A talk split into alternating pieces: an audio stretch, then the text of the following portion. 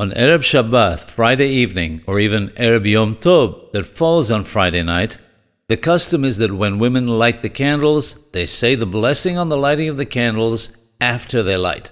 They first light the candles, close their eyes, and then recite the blessing. When lighting the candles on Erev Yom Tov that does not fall on Shabbat, however, the order is different. When it is not Shabbat, they should first recite the blessing and then light the candles.